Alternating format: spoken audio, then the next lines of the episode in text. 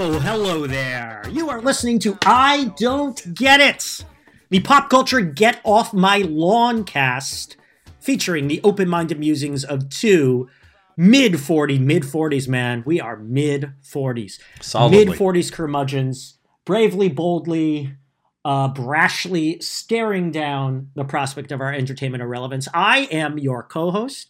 My name is Noah Tarnow. Greetings. I am the founder, senior quizmaster of the Big Quiz Thing, America's premier provider of corporate and private trivia events, including virtual events. And uh, with me, as always, my co host, the man, the legend, straight from Amsterdam, damn, damn. I'm the legendary Bill Scurry, and I'm also a man. And uh, if you are just joining us for the first time, or if not, and you just like hearing more of my voice, what we do on this show is uh, we look at something that's hot, that's new, that's happening, and try to make sense of it through our adult, middle-aged brains. And uh, this episode, you know, this is we do this a lot, Bill. We lose the thread. Uh, this isn't necessarily something that young people are into. We we often look at things people in their twenties or even children are into because I think most people are into this are you know around our age or not much younger. But it is definitely the the most talked about TV show of the last week. We're talking about the current number one hit on Netflix, basically since it came out about a month ago, less than a month ago, about three weeks ago. This uh, Netflix miniseries called The Queen's Gambit, and this is about Queen Elizabeth II teaming up with a member of the X Men who affects luck, and they travel the country and have wacky adventures. Uh, yeah, And, she uh, she throws uh, playing cards from Remy LeBeau's deck, and they turn into uh, explosive Yes. uh, devices. Yeah, It's funny because when I first heard about this, I conflated it with I know this week or in a couple days Netflix is premiering the next season of The Crown, which is about Queen Elizabeth, and I'm I'm a big fan of. I'm looking forward to that. I think that's a terrific show. So I was like conflating the two. I'm like, oh, is this like the name of the new season of The Crown, The Queen's Gambit? But I thought so And too. then I saw thought, pic- yeah, Really? And then I oh, saw yeah. pictures, and I saw pictures of the star with the red hair. I'm like, oh, it's the woman from Mad Men. No, it's not. For those of you who don't know, and and uh, I think it was a CNN article said if you're not watching it, some a friend of yours has told you to watch it, and that's absolutely true. Many cases in my case. Queen's Gambit is a miniseries based on an early '80s novel by author Walter Tevis. Oh, I, my notes autocorrected it to Travis, Walter Tevis. He also wrote the source material books for The Color of Money and The Hustler. And it is a book about a character named Elizabeth Beth Harmon, fictional character, but she is an orphan in Kentucky. She's orphaned in the late 50s, I believe, and uh, she goes from an orphanage to adoption, and she is a chess prodigy. And by the time she's a teenager, she is playing at a world class level in chess. Of course, she is an outlier because not only is she female, but she is stunningly attractive. And in the process, she's dealing with trauma and addiction. She's addicted to pills, the pills that they used to give girls in orphanages until the 60s, which is kind of stunning. And she also becomes an alcoholic, and that's how she, it's a bit of a coming of age story. And it's very much about the world of chess. Uh, it's a seven episode miniseries created by Scott Frank and Alan Scott, of course, the Green Lantern of Earth 2 That's true. and Only his only weakness is, is uh, wood, right now. Is Wood and uh, DC reboots that make him a homosexual, which I think is sad because he seemed to have a happy marriage to a woman before that. So you He was. It was anyway. all a lie. It was all a lie. So sorry. It was all a lie. I guess you know it's about time we had some gay characters. Uh, it stars uh, at least once Beth Elizabeth reaches uh, you know her late teens. It stars this actress Anya Taylor Joy, who I was not familiar with before, but she's been in quite a few things. She is both stunningly beautiful and an exceptional actress. They brought in as consultant Garry Kasparov, the former world chess champion Russian. He was the he was like the chess guy, like in our teens and our twenties, Yes. right? He was like the champ then, right? And Boris He Boris Spassky. Yeah, those guys. Sure. yeah, Spassky I think came first, but Kasparov was the name. Like the brief period I played chess, I was playing like this Kasparov video game where like Garry Kasparov gives you advice. And I think he was the first guy to play Deep Blue, the IBM computer. Always surprised me that the the chess computer would win games because the computer doesn't have any arms. Hey yo! Why have I not thought of that before? This show has been number one on Netflix nearly every day since it debuted in late October. It's a discrete seven episode miniseries, huge hit, but I think it's unlikely it's going to go to a second se- season because the book's done and, you know, miniseries, something should end. And um, this stat I thought was pretty funny. It ha- I don't understand the world, man. It has inspired a 273% rise on eBay in sales of chessboards. Why? In God's name, Bill, if you want to buy a chessboard, would you go to eBay? I assume that is if you want to buy something with a little uh, heirloom value to it, not just the standard uh, cardboard fold Right. out. But I'm sure there's some connection between the popularity of the Queen's Gambit and if more people are playing chess. Also, the lockdowns, like board games, are probably taking off this year too. Sure. All board games. But like, if I want a chess set, I want to learn chess. Like, why bid on something? Buy it at any toy store. Buy it at any stationery store. Buy it from Amazon. Like, I just.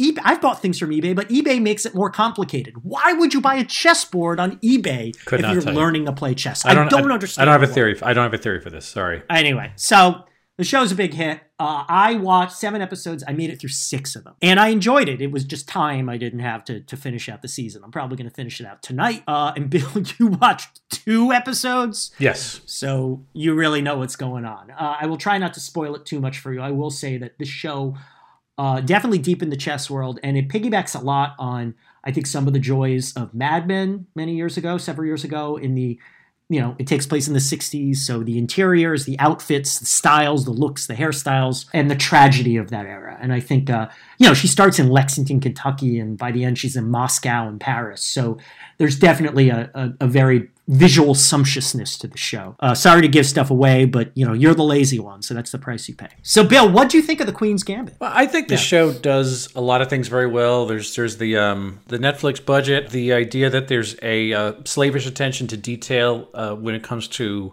set design, costume, and, and hair, wigs, that kind of thing. It is a I you know kind of a grown up drama. You know, there's there's something to it where it deals with these complex themes. And on top of that, as they said, this is kind of loosely based on um, Bobby Fischer. Uh, very Oh, I, I barely, barely. Right, right, I think, and you haven't gotten to it yet. I think the character played by Thomas Sangster, whatever he was a kid from Love Actually. Mm-hmm. Yeah. he seems more a Bobby Fischer type to me. The the bad boy chess genius. Well, I mean, I mean, like a, a seriously a psychically troubled, uh, you know, weirdo Yeah. who, who, you know, was was a was a prodigy, an American prodigy, but But there, there have been several of those in American history. Paul Morphy, who some consider the, and he's referenced in one episode. He was like Mr. Chess of the late 1800s. He completely cracked up. okay, but but And but that's not that's Fischer not- also Fischer was a racist and an anti-Semite, and he, Uh, yes. he, he left America, and he hate and a, a sexist. He he hate, he thought women shouldn't play chess. Right, right. I- But what I'm saying is that but Fischer was a public figure. Fischer was a pop culture figure. Morphy was not. Nobody else knows anybody else in chess besides the few names that you've. you've what I'm saying is that it's it's loosely based on the idea that there was um there was somebody who was troubled great American hope of chess in the seven, during the Cold War. Yeah, right. That's it. That's it. And you know, it's, it's they smartly gender flipped it, and they smartly gave it to Anya Taylor Joy, who's who's put together the roster of characters and roles so far, which have been very,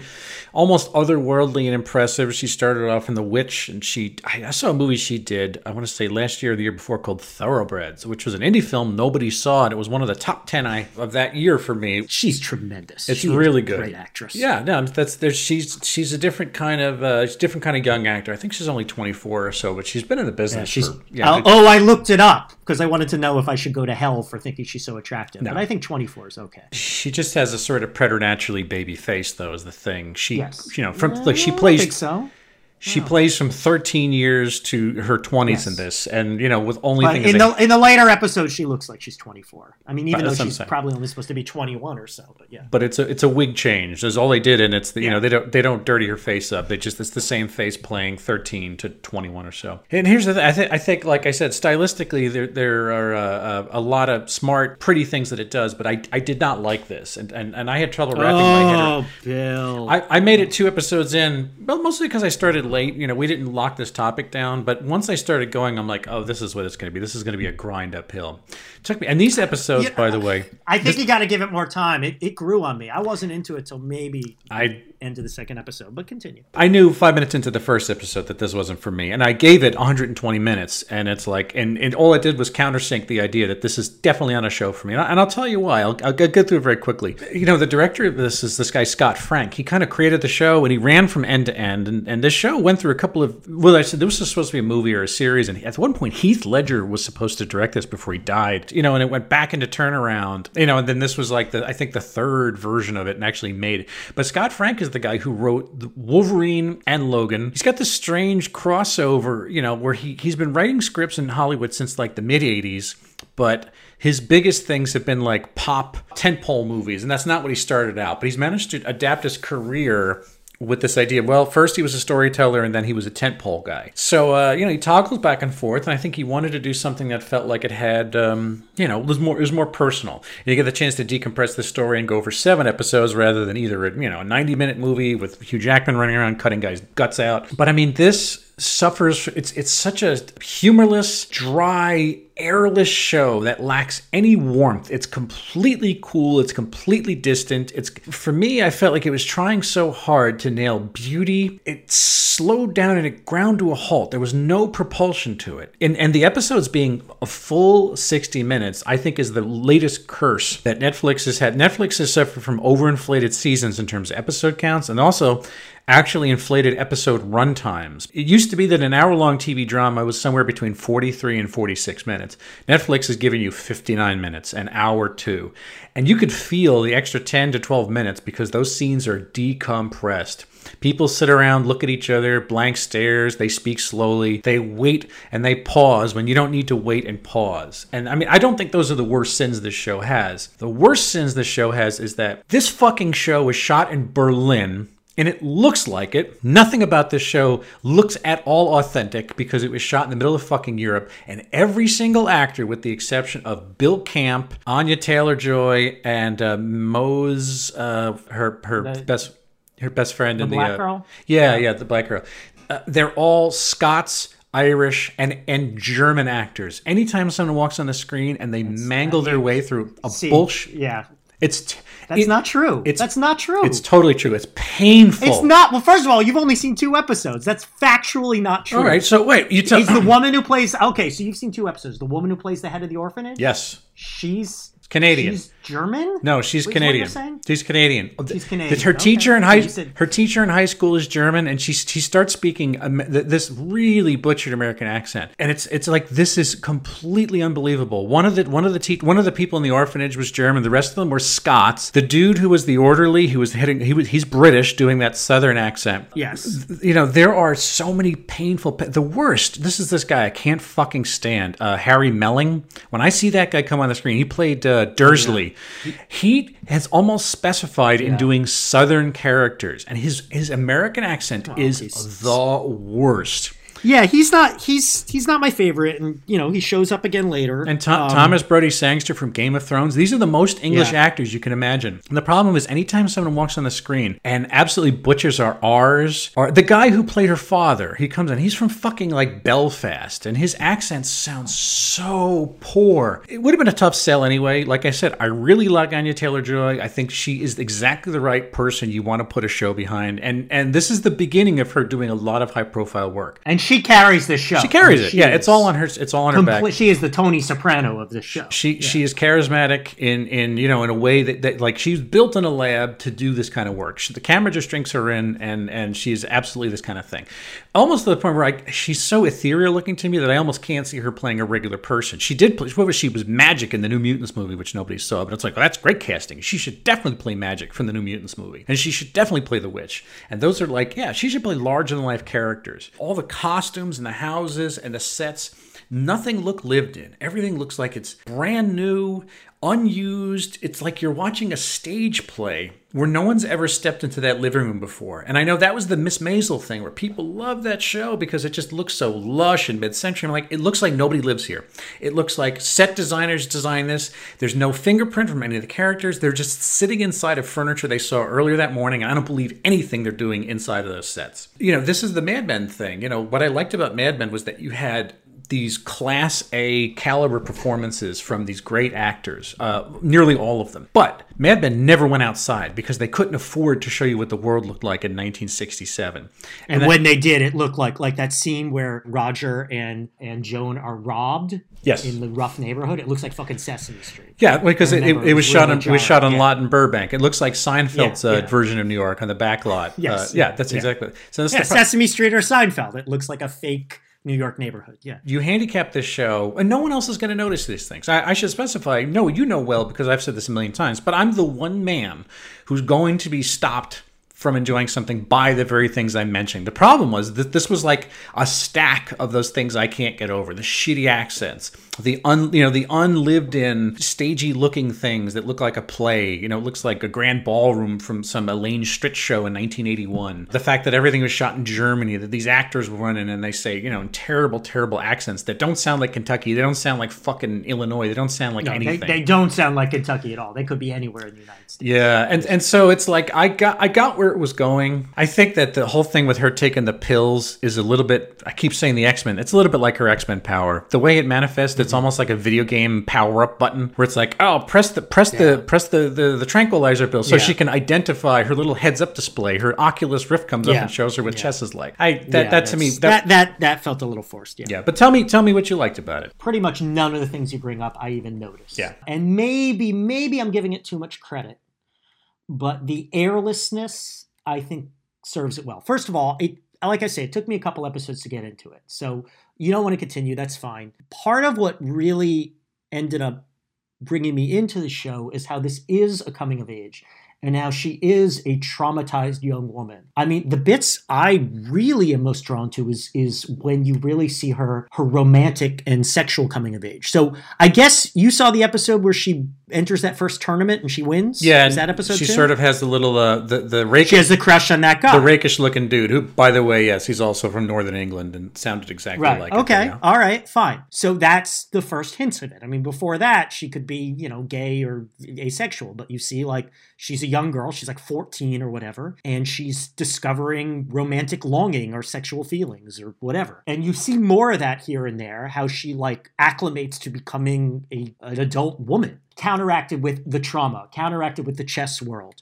the mostly male chess world. You got to it where she's adopted, right? The the relationship develops with her adoptive mom, who, by the way, that woman is mainly a director. She directed the Tom Hanks Mr. Rogers movie. Yeah, she and she directed a movie called. I I was almost going to make this point. I after watching it, I was like, "Why is Marielle Heller starring in this? She should have directed it. This is exactly the Well, kind of movie she's excelled at." And I would have been a lot warmer because you know she did that uh, Melissa McCarthy movie about the letter forger, and she did the Mister Rogers movie, and she did Diary of a Teenage Girl. This is right in her wheelhouse. I don't know. Maybe, but I think she gives a very good acting performance here as well. And the relationship between the two of them is very interesting and very different from what I expected at first. This this show surprises me a lot of times. Uh, so I think the airlessness might serve it well in that it shows she's lit. She's I mean, chess people like this anyway. They're crazy, right? They're in their heads all the time. She's clearly she does not. She has no interests other than chess. Right? You even see it before she's even played chess. She's so fascinated by it. She'll do anything to play chess, to engage in the world of chess. It's all she cares about. And you know, you see the damaged element of it, and it's it's a nice swerve that she happens to be this smoking hot woman. It's an interesting juxtaposition. Yeah, maybe this would have been served better by female directors, but the results from my eye seem to be very well done. Didn't you think the, Uh, scene, I the scene where she bleeds for the first time was kind of like a complete botch job? It was handled in a way that I'm not even sure I understood what was going on, nor Well- do I think that Scott Frank had any idea what menstruation is from the way it happened. It just seemed it was, Uh, it was played so alienly. Like, is the is the, the thing going to burst out of her chest like John Hurt? Like, honestly, I had no idea what was going on. this is a girl who has trouble in her own skin. So she doesn't know what to make of it, right? And then that girl in the bathroom kind of rescues her. And that shows you a different side of her. And then she goes home just says to her mother, I began menstruating. And the mother doesn't know how to deal with it. I mean, you see the world, a lot of girls lived in those days where things weren't talked about. Things weren't, even when they were talked about, it was all euphemisms and avoiding the issue.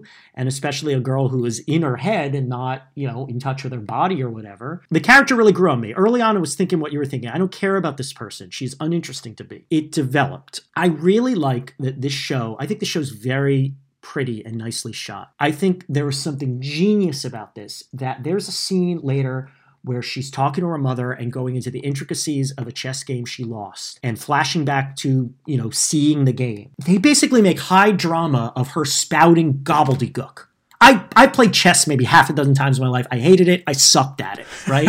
I just I can't I can't think that far ahead. I'm too I can't think that far ahead to play chess. Also, I'm too bad at math, all that. I feel like chess, you either get it or you don't. But she's spouting the, the chess gobbledygook. It's gripping. It's like an action scene. She's like, and then this happened, and this happened, this happened.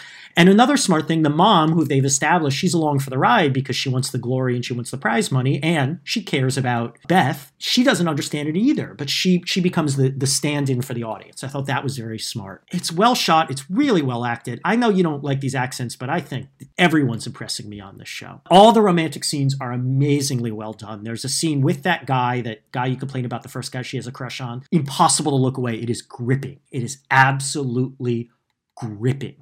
I mean, you feel the power so much. And the fact that she's this girl who can't come to terms with her sexuality or romance, her longing, you feel it. You feel it's so powerful. It's really well done. Oh, she's good at it, you Uh, know? The, the chess scenes, many of the chess scenes have the silence to them, which God, we need silence in media, right? I mean, look who's talking here, the guy who can never shut up. But I appreciate when other people force it on me, right?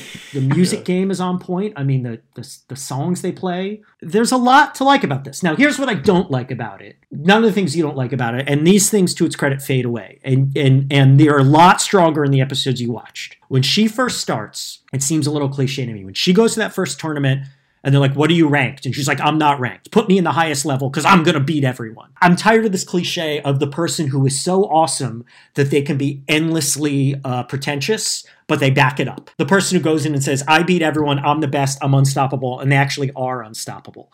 Because I think it's more realistic that the person says that and get their ass kicked. And the, and the person who says, I don't want to have to wait in line because I'm so good, the people are like, uh, you got to wait in line, that's the way it works. And like making it like those people who say that's the way it works are the villains and they're stupid. I'm tired of that. And I'm also tired of counteracting those people by saying, "Oh, but but personally they have a problem." I think it's a bit of a cliche that they're addicted that she's addicted to pills, that she's an alcoholic. But beyond the second episode, I think they add a lot more nuance to that and they make it work. Also, they drop this idea that she's a nobody. By the third or fourth episode, she's known universally among the chess world and she knows the game and the system and the players enough that she isn't spouting this naive stuff like not knowing how a chess clock works. That really annoyed me, but by the time you're three or four episodes in, that's gone. You resign now. Resign? That's right, child. When you lose the queen that way, you resign. No. Yes, you have resigned the game. You didn't tell me that in the rules. It's not a rule. It's sportsmanship. Noah Tarnow, tell me why is this show popular at this exact moment? Like I say, it cuts against a lot of things that we're all tired of, which is the constant noise. I mean, look, this is a show that values intelligence, if only because it's about chess, which is like the stereotype of like the brainy, nerdy thing. Too many of us, thankfully, most of the voting age, are tired of stupidity being lionized as the greatest thing ever. You know, something that leans hard into smart is better. And hey, maybe even subconsciously, smart is sexier. A suspicious number of the male chess players are pretty good looking dudes, too. That guy Townes is incredibly sexy. Thomas Sangster, whatever, you know, has the rakish good looks, all that. So I think there's a lot to be said for lionizing the quiet, the thoughtful, the smart, the exceptionally smart, the shockingly smart, the scarily smart. We are in the ultimate era of Netflix, you know, being able to attract our attention with something that takes time, that takes thought, that takes sitting still because of the lockdowns, because of the pandemic. So, you know, right place, right time, and high quality. This show's got exactly what the time calls for, for, you know, not everyone, but thankfully a majority of Americans. Sometimes I think you can kind of like make it a simple explanation to me at least, where you have a strong lead, and especially it's a woman, at the bottom of the pile. She has no voice, she has no say, she has no power. And what she slowly does is re-enter this this time period in America that we look we look back upon, you know, the people who didn't live through it, we look back upon it and always say, Boy, it would have been horrible to be back then. Because I would have had no voice, I would have had no power. This is kind of almost like a video game simulation where you get to watch somebody create their power, beat the boys at their own game. I mean, or I should say the men uh, at their own game. And you know, Well, th- this Early on, it's boys. She the first time she wipes the floor with uh, the high school chess team, right? Yeah, I mean, it's worth mentioning this takes place a couple of years before women's liberation became like a you know a, a movement. It's sort of at the dawn of civil rights, and you know we, we don't have a lot of examples of, of popular fiction where women get to be powerful. You know, usually the stories are about how they're kept from being powerful. You know, they're they're Right. they're Well- muted and masked and whatnot by by um, The great thing about Mad Men was over the arc of however many seasons, seeing Peggy's taking her power And Joan, by, Joan, by, yeah. By massive force, and Joan to a lesser extent. Yeah, that was- that was right, that- possibly my favorite thing about that whole show. I think it was intended to be that. That that was the shadow. Yeah, oh, the totally, shadow A totally. plot was uh, Elisabeth Moss's story through there, and I mean that was brilliant. And those things, I think, we're on the precipice of seeing that, you know, being told. And I think we're going to see more of this mid-century fiction come out, which is almost like a little revisionist. Not that it couldn't have happened, but if we're looking for these sort of um, hidden figures type stories and trying to give power and and you know swerve to people who we might have forgotten the first time around, we're, you know, we are going to come up with fiction that says that same thing too. So there's that. There's also the idea that, you know one of the things you said that you really loved about it is that slavish attention to details with sets and costume. I mean, you, if you want to inhabit mid-century everything from the cars to the shoes to the you know every single shop they enter they go into that uh, department store they go into the soda jerk the corner you know where she buys cigarettes all that stuff is lovingly yeah, but no, but I pointed out the problem that the comic book rack in that scene is is filled with anachronistic comic books. That annoyed me. yeah i know well I'm, rip, rip, rip it all down you should write a letter to netflix see, Yeah, see exactly. Show is ruined. Yeah. that kind of 60s cosplay is not the only reason why Miss Maisel was a success, but I think people always talked about how they loved to get back into that. They were talking about the big, you know, the hairstyles and, and the dresses and the wallpaper and the, you know, the sconces. I, I, I, I, I know I don't know the chess world, but the comparison between the chess world as it's depicted in this show versus the comedy world as it's depicted in Maisel is just, I mean, could not be greater. It's probably a good idea for me to play in something other than the events I pick for the money. Looks like you're making a lot. Yeah, I guess so. So, Bill, you know, as I said before, this is one of these topics that it's not really, I don't think it has any greater purchase among young adults or certainly teens or children. But would, for any reason, this, would you make it through three episodes if you would encounter this as a 23 year old, let's say? well, Bill Scurry accent cop wouldn't have, uh, he wouldn't have been a deputized officer of the law back when I was younger. That's something that comes up later on. So it wouldn't, wouldn't have bothered you as much. You wouldn't be as Not- grossly offended as you are. No, not nearly as much. But I, I think there are 2 things that wind up being stumbling blocks for me. Is that the the idea of watching a younger woman go through an empowerment story.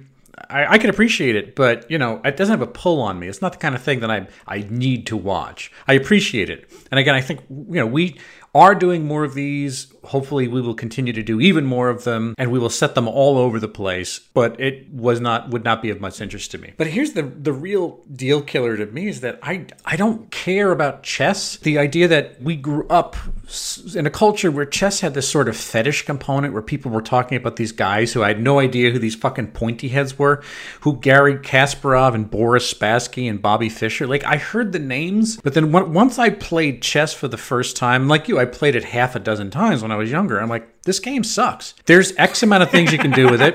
It's boring as fuck, and I'm gonna go play Mario Brothers because I'd rather throw fireballs at turtles. Yeah. So I, I I didn't understand the the position that we put chess. I, I understand it's not there now for sure, but again, c- come back with me, folks. The 80s were a different place. So there was this idea that like opera, people who were colorateurs, they occupied a place in society based on this thing that at one point had real cultural cachet from the 50s, 60s, and 70s. By the time we're kids, those things are petering out. They don't mean anything anymore. Chess never looks like a rock star thing. You know, it never looks like it's popular. It never looks like it's relevant or pertinent.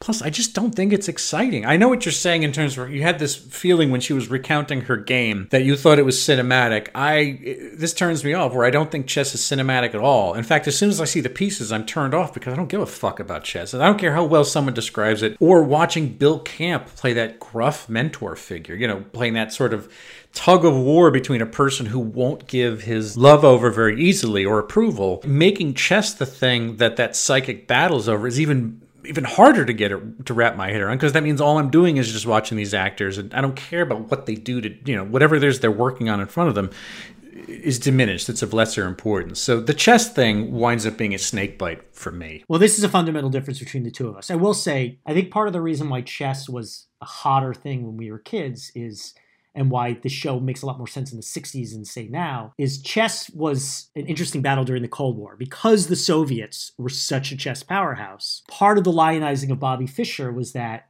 you know, he was the rare American chess player who was at the level of the Soviets. I think he was the only American chess champion of like the last hundred years. And it was at the height of the Cold War, and why it's especially embarrassing that he turned out to be a traitor to the US. He left the US and renounced his citizenship, and he was a racist, psychotic maniac. All right, so here's why it doesn't matter that I don't care about chess, that I like and find this gripping anyway. There's a weird thing about me. As you know, I don't like sports very much. I might have fun if I'm watching a game, but I'm not into it and I don't follow any professional sports. To generalize, I love sports movies. I remember watching Moneyball and and that's when I crystallized this idea. I tend to like those because sports movies tend to be about those stories from sports history that were so notable that you make movies out of them. It dovetails with my love of pro wrestling. It's taking the elements of sport but but heightening them. Only when they're exciting, only when it's gripping, only the only the highlight moments and over dramatizing them. And that's what wrestling basically does. It's sports entertainment. So, you know, even though this isn't a true story, it has the element of a true sports story because it is true to life and it is these most dramatic moments. So, since it's well done, it can take this game that I flat out don't understand. And yes, at root, I don't care about chess. Just somehow it frames it in a way. I mean, she could be talking about anything. They make it to me gripping. Now, simply the fact that you're looking at the knights and the bishops and the rooks, you're turned off, that's you. That's not me. And I'm right and you're wrong. Oh, but I never answered the question. Would I like this if I were as a kid? I, I mean, I think I probably still would. I think I'd like it less because I had more trouble seeing things from a female point of view at that age. And since then, I've opened my mind more and, you know, spent more time actually listening to women. so there you go. That isn't one you taught me. So, But is that one of those things? Like the Sicilian defense? those things are called openings. Is that one of them? Yes. The Queen's Gambit. Noah, tell me, is there any aspect of the apocalypse to this television show? It's the opposite because it's um it's telling us intelligence matters. And as always with everything we like here, it's quality. And quality, the more quality succeeds, the better off we are. The problem with our society is that garbage is is beloved. Uh, no, it's the opposite of it. It's saying brains matter, quality matters, dummies lose. We need more Queen's Gambits. You know, the idea that you're telling a story where the message is that you could be a first of all, it's a competent woman, you know, or somebody who is uh, not the uh, the white brush cut, you know, thick rimmed glasses guy. The median center of these things can come in. So you're celebrating female competence in a man's game. That's a big deal. But also the fact that she does have this damage, the fact that she's not perfect, is I think also very important. Is to show the competency, but not just the competency. The fact that you get to be a human uh, with all the stripes that happens, and that doesn't diminish the fact that Yeah. you're great at something. You could be a human and you can fail at certain things, but succeed at others, and it still makes you have value and worth. It's important that those stories get told. That's the beauty of more, you know, more venues to which to which you know to tell these things. Bigger budgets. They're, they're getting the chance to tell, you know, more a, a bigger, diverse spread of stories along the way. You know, the one thing I would say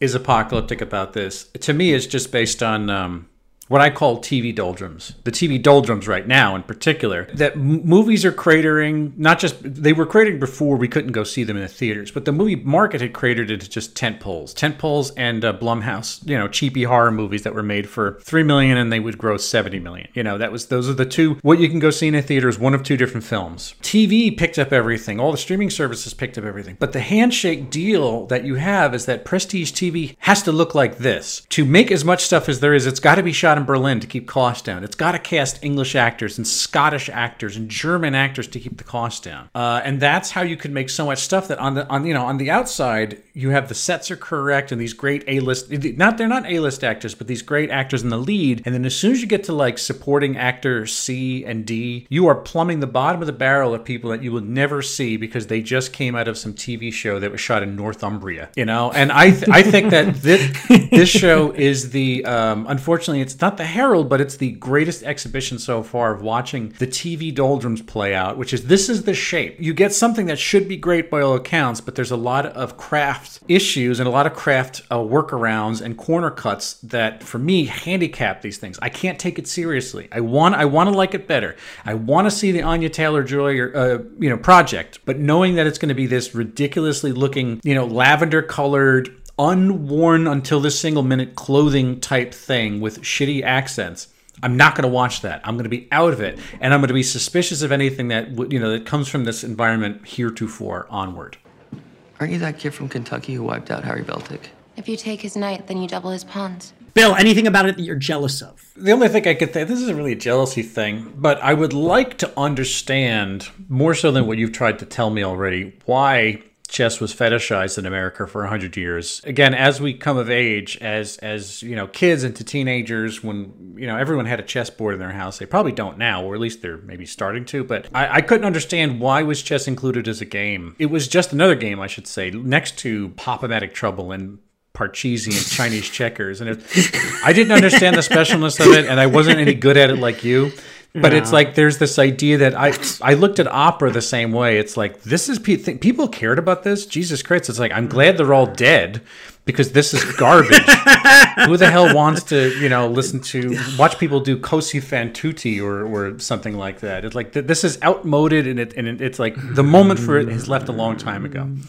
So it's not really jealousy, although it would probably make it go down easier if I understood the chess fetish. I don't think the opera comparison works because I agree with you. Opera's just opera's fine. I have no problem with opera, but I think the only reason opera was lionized compared to you know rock and roll or whatever is just because it had venerability on its side. It's fine to like opera. It's fine to like rock and roll. It's fine to not like them. It's I, I don't think one is inherently. Well, I, I think it's moment pass. That's the only thing. I'm not saying. yeah, well, opera, yeah, opera was the rock and roll of its time. I like board games, but one thing I've discovered, especially in recent years, that my nephews are into these really complicated board games that just ah, I can't. I don't have the patience for them.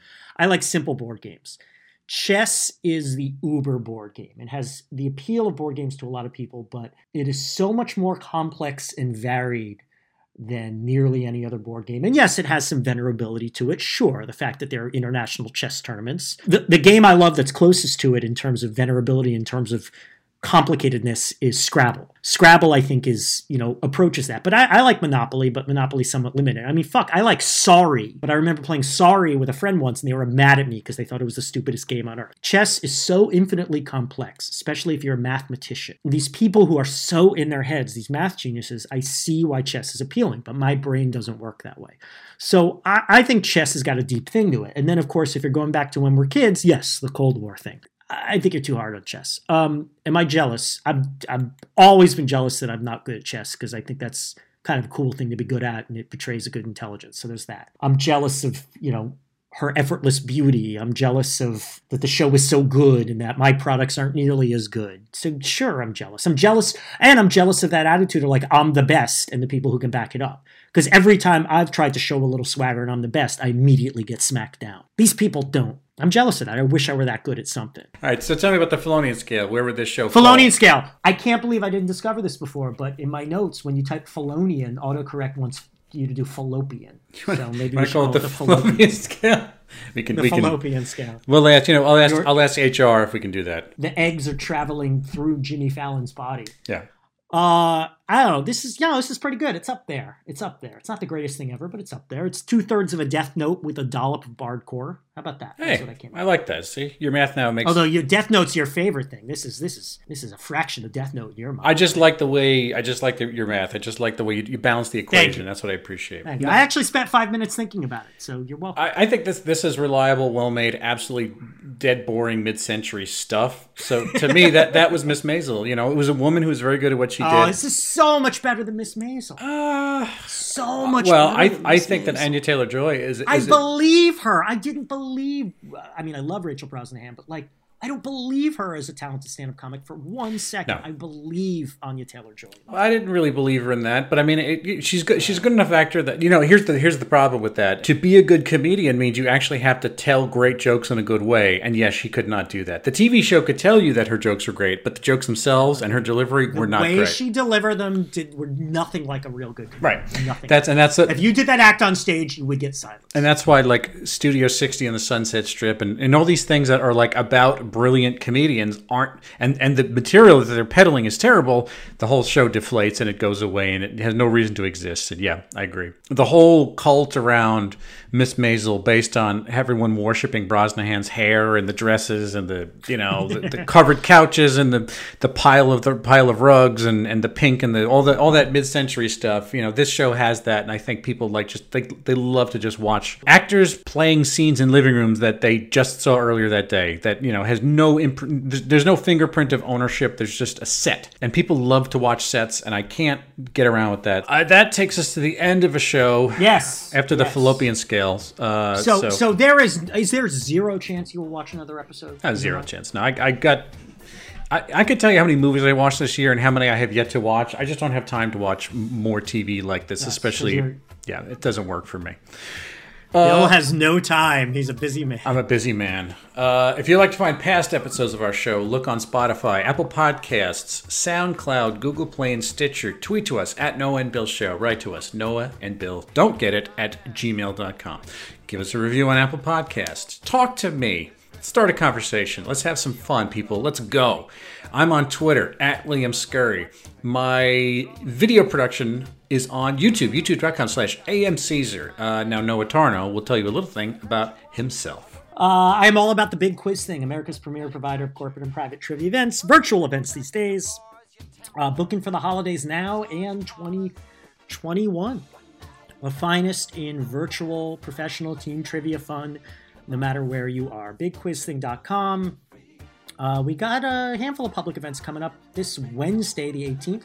We are once again teaming up with the New York Historical Society for the big 90s quiz thing. I will be hosting that. Should be a lot of fun. That is uh, 8 o'clock Eastern Time on Wednesday, the 18th. And then probably got some other fundraisers coming up that are open to the public. Uh, you know, we post about those on Facebook and Twitter pretty regularly. Uh, yeah, and uh, that's where you can learn more about our fun stuff. BigQuizThing.com. Thank you. So until next episode, We don't get it. A production of American Caesar Enterprises 2020.